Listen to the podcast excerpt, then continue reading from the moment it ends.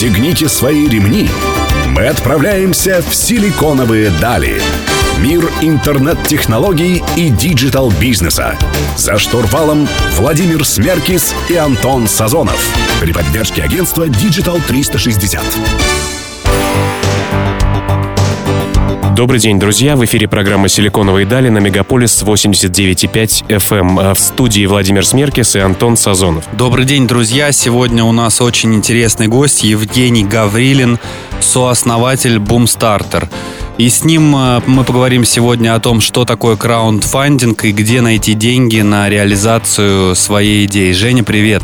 Привет, ребята, спасибо, что пригласили. Мы сегодня, я думаю, не только поговорим, где найти деньги на реализацию идеи, просто как, как жить счастливо, когда у тебя много денег. Прекрасный задел «Как жить счастливо». Ну, вот такое модное слово краудфандинг. Не все слушатели наши знают, что это такое. Э, Можешь в общих чертах описать, что же это за идея такая, откуда она к вам пришла и как вы ее реализовали? Да, краудфандинг состоит из двух слов. Крауд – толпа, фандинг – финансирование, или по-другому это народное финансирование. Мы, как бизнесмены, предприниматели с моим другом Русланом очень часто бегали по фондам, по банкам с протянутой рукой и говорили, дайте денег, у нас классная идея. Но так как не было э, залогового какого-то имущества или не верили в наш стартап идеи, нам все время отказывали. И рано или поздно мы, как интернет-предприниматели, у нас же были до этого успешные какие-то бизнесы. Но вот пятая идея, она вообще бомба будет. Ну дайте денег, поддержите, не хватает там пару миллионов долларов. Нам сказали, что нет. Давайте залог квартиру и машину, что-то, и душу. да, что-то такого, душу, много душ, вот, и ваших родственников. А Поэтому мы думаем, а почему бы не придумать там площадку, пускай эти банки все идут лесом и фонды, придумать площадку, на которую, на которой такие же парни, как и мы, предприниматели с идеями будут выкладывать идею, обращаться к народу, и если аудитория поддерживает его рублем, взамен они будут получать долю какую-то, проценты или опционы. Изначально была идея такая, А как же быть э, с тем, чтобы не украли твою идею, если ты выкладываешь ее публично на площадке? Ну, я могу, как уже опытный предприниматель, сказать в какой-то степени, идея без команды, без э, того человека, который родил эту идею, без денег абсолютно ничего не значит. Более того, на Бумстартере даже есть такая сейчас, э, ну, какая-то легенда, что ли, что если ты первый запускаешься на Бумстартере и собираешь успешно деньги, ты фактически заявляешь о том, что это твоя первая идея была. Потому что потом в будущем доказать, сказать, я был основоположником данного движения или данного течения, направления или самой идеи. Вот зайдите на Бумстартер, видите, в 2013 году я собрал полтора миллиона рублей, я был первый. После меня уже пошли остальные какие-то клоны, копии. и так Жень, ну как мы знаем, э, на Западе есть уже аналогичные истории. Все-таки кто был первый, откуда, где яйца, где курица? Да, где яйца? Ну, спорный вопрос, конечно. Мы изначально эту историю придумали сами. То есть мы еще не знали тогда, что мы изобрели такое понятие, как краудфандинг. Мы думали, что мы гении. У А в нас каком году это было? Это был 2012, 2012 год мы задумались, в 2013 году мы реализовали. 2012 год было, и постепенно, когда мы стали запускать этот проект, мы решили посмотреть, а что есть на Западе. Потому что, как говорят, говорят стартаперы, если ты в России придумал классную идею, и еще на Западе никто не сделал, наверное, это не очень классная идея. И когда стали изучать и их рынки, увидели, что есть Kickstarter, есть другие площадки, поэтому мы решили не выдумать, а взять опыт успешного уже ресурса компании, адаптировать его под российский рынок и запустились с минимальным количеством ошибок. Понятно. Жень, можешь рассказать буквально пару слов про какие-то цифры? Что такое Бумстартер сегодня? Бумстартер сегодня, ну, это 200 миллионов рублей собрано На, на проекты, на которые... проекты. Да. Вот. За три года За три существования. года. Ну, можно первый год пр- практически мы расшатывались, мы объясняли людям, что это такое, фактически за два года, там, за два, за два с половиной. Вот. Это более 8 800, вот я вчера там осмотрел статистику, 875 авторов получили финансирование. Деньги. Это 600, уника... 600 тысяч уникальных посетителей в месяц. И каждый месяц мы растем, слава богу. Отлично, друзья. Секреты и лайфхаки по поводу роста. А также а, мы поговорим о тех проектах, которые получили финансирование, как создать свой собственный проект на площадке Boomstarter или, может быть, пойти на Запад. Мы поговорим в следующем блоке. Не забывайте про наш официальный хэштег «Силиконовые дали». Заходите на наш сайт силиконовые.ру, где мы будем выкладывать все наши программы и эфиры с нашими гостями. Оставайтесь с нами.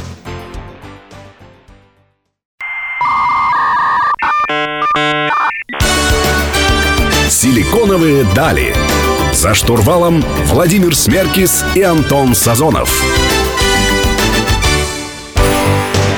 Друзья, с вами снова программа «Силиконовые дали» в эфире Мегаполис 89,5 FM. Сегодня у нас очень интересный гость Евгений Гаврилин, сооснователь Boomstarter. И мы говорим про краудфандинг. Для тех, кто к нам только что присоединился, Жень, напомни, пожалуйста, еще раз, в двух словах определение краудфандинг — это... Краудфандинг — это финансирование толпой идеи человека. Если идеи есть, но нет денег для ее реализации, обращайтесь через площадку к народу.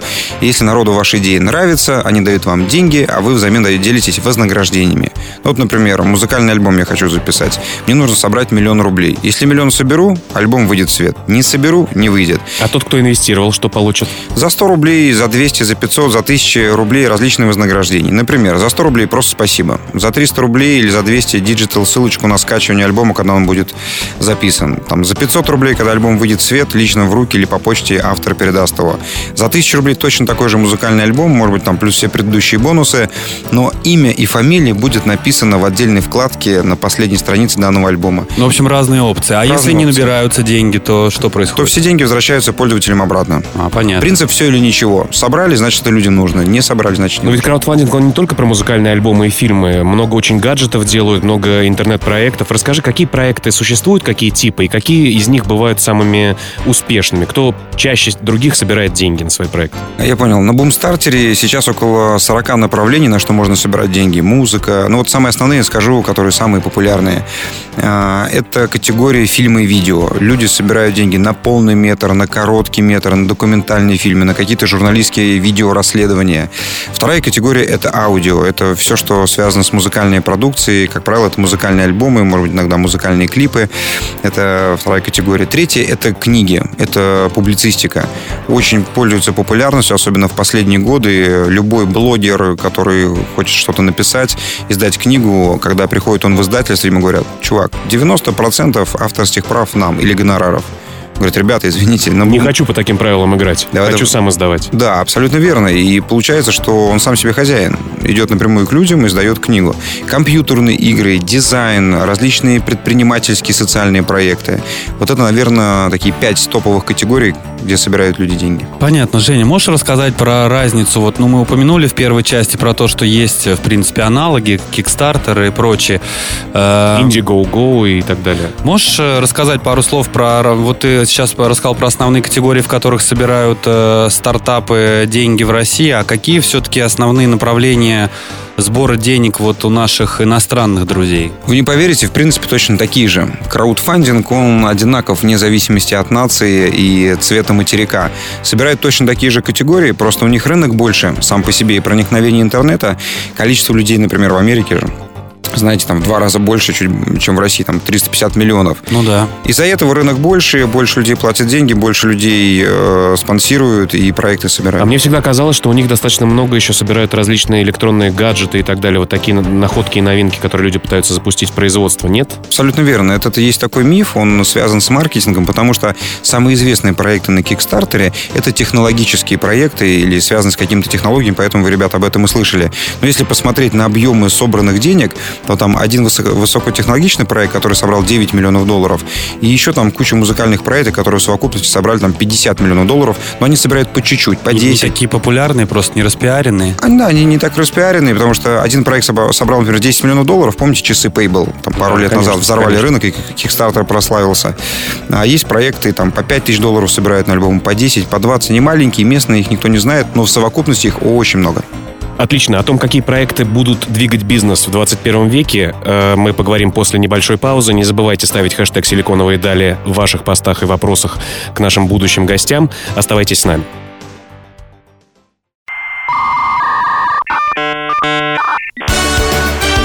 «Силиконовые дали». За штурвалом Владимир Смеркис и Антон Сазонов. Друзья, в эфире программа «Силиконовые дали». В гостях Евгений Гаврилин, сооснователь компании boomstarter.ru. Это краудфандинговая платформа, платформа, где вы можете собирать деньги на свои собственные проекты. Мы говорим про бизнес 21 века, и у нас есть следующий вопрос к Жене относительно идей.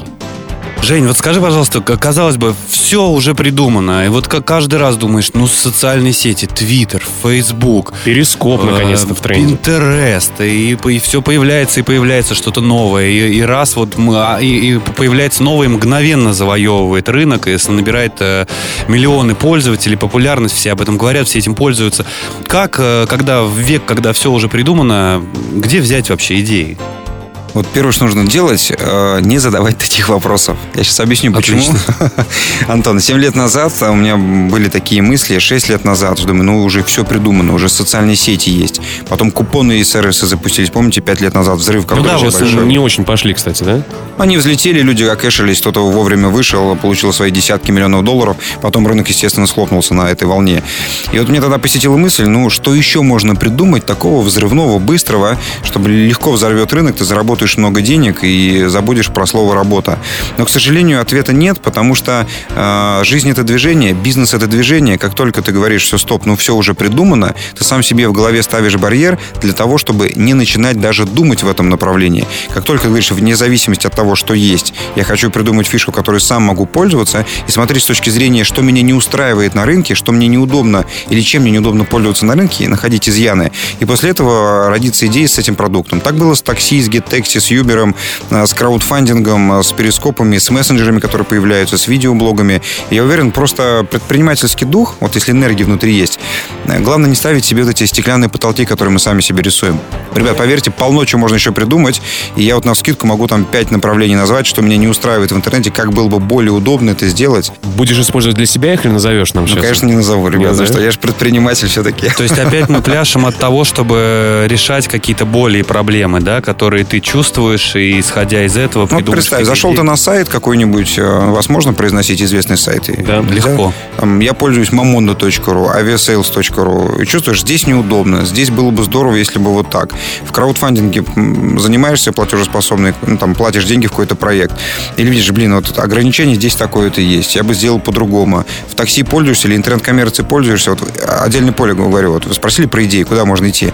E-commerce, у нас еще нет супер проектов российских, которые взорвали рынок. Ну что это? Вроде eBay ты имеешь в виду? А? Так, ну, как бы e-commerce это Формат... вроде eBay, да? То есть где продается все на свете. Как? В том числе. Просто интернет-магазин. Ну почему? Есть и Викимарт, и Wildberries, и так далее, и успешные кейсы, которые там собирают. Wildberries не русская компания, Викимарк не русская компания. Я про российские компании. Озон понятно. до сих пор Озон, еще в минусе да. находится. А, понятно. Там еще и работать и работать.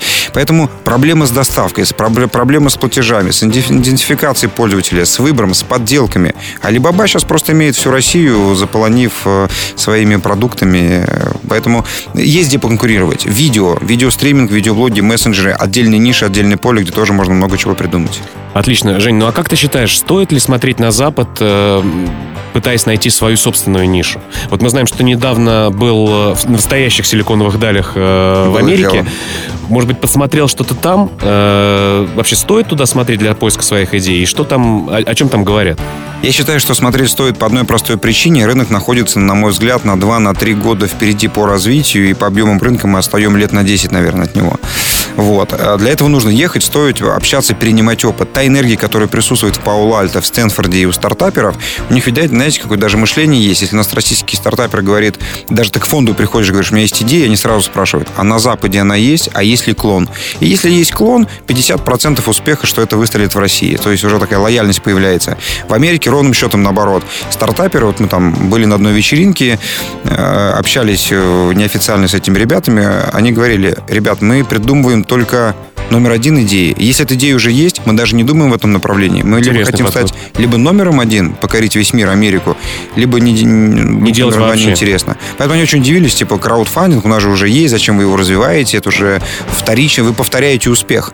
Вот. А там все ребята, ну, лично у нас был человек, наверное, 7-8 я общался, у них у всех эксклюзивные индивидуальные идеи, аналогов в мире не существует. Интересно, понятно. Друзья, мы продолжим говорить о том, какие, какая разница между российскими и иностранными стартаперами, спикерами в программе «Силиконовые дали» через несколько минут.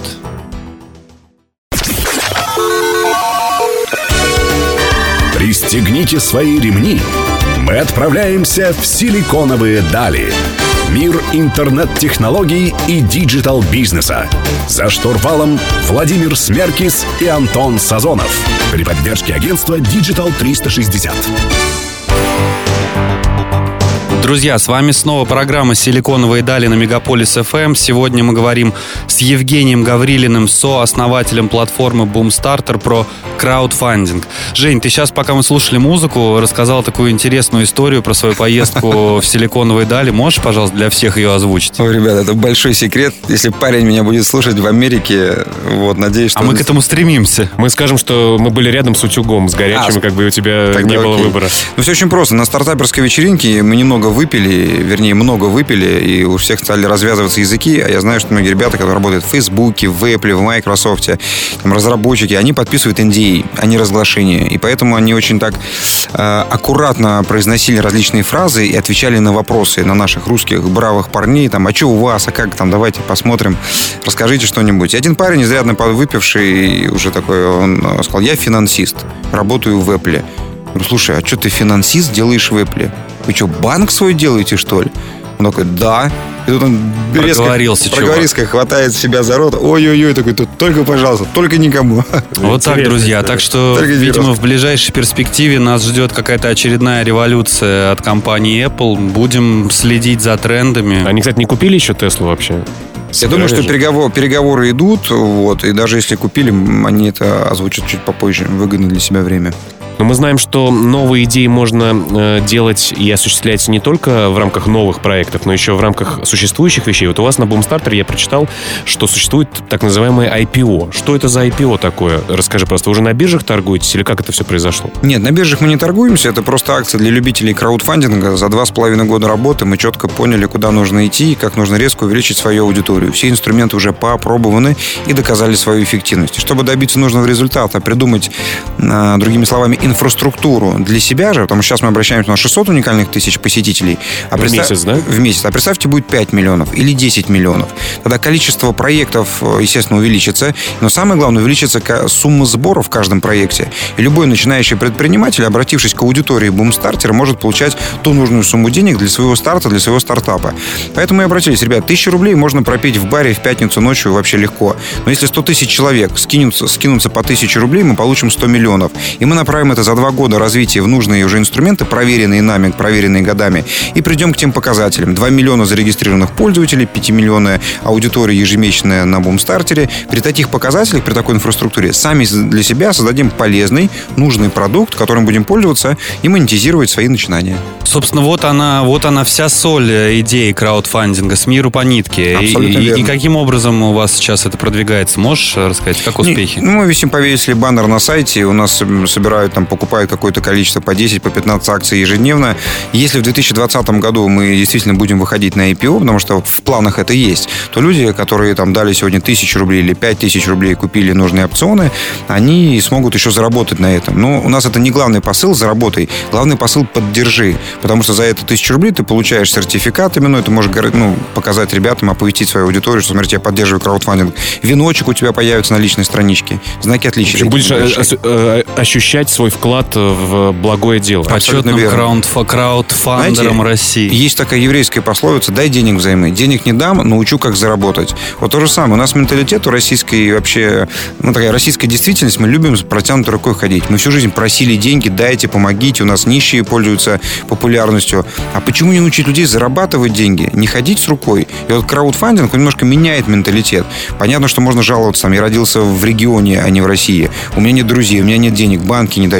Чувак, все, времена эти прошли. Ты можешь доказать, кто ты и что ты, используя модель краудфандинга. Обрати свои идеи, собери деньги, поддержку и докажи, что ты стоишь. Тем более современные интернет-медиа помогают в этом, и каналы Абсолютно. все открыты. О том, как добиться успеха в России в интернете и не только, мы поговорим в следующем блоке. У нас в гостях Евгений Гаврилин, сооснователь компании boomstarter.ru.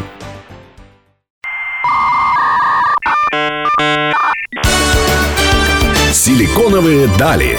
За штурвалом Владимир Смеркис и Антон Сазонов. Друзья, с вами финальный блок программы «Силиконовые дали» на Мегаполис FM. Мы говорим про краудфандинг с Евгением Гаврилиным из Boomstarter. Жень, расскажи, как ты думаешь вообще для наших слушателей, которые, может быть, планируют открыть свой бизнес, или у них есть идея, или уже есть, может быть, даже бизнес-план, как ты считаешь, э, лучше реализовывать свой проект параллельно работая на работе или необходимо посвящать ему 24 часа своего времени? Это зависит от той финансовой подушки, которая в данный момент есть у человека. Если есть на что снимать квартиру или жить, и деньги на первое время, пока не будет прибыли, то можно спокойно переходить от работы на дядю в свой собственный бизнес. Если такой возможности нет, придется совмещать, делать сверхусилия, окружать себя большим дискомфортом. Днем ты работаешь на дядю, вечером, ночью ты работаешь на себя. Но, кстати говоря, ты сам э, работал где-то или ты сразу начинал свои собственные бизнесы? Ты, ты нам, кстати, рассказывал тоже за эфиром о том, что ты продавал разные вещи, звоня в квартиру и так далее. Ну да, был опыт. В 16 лет мы бегали по квартирам и впаривали утюги. Это была хорошая Тоже школа. бизнес, что? Тоже бизнес, да. По тем временам были хорошие деньги. Там можно было купить 99-ю модель автомобиля. Ну а в офисе? В офисе ты все-таки В офисе. работал? Два года я работал на дядю.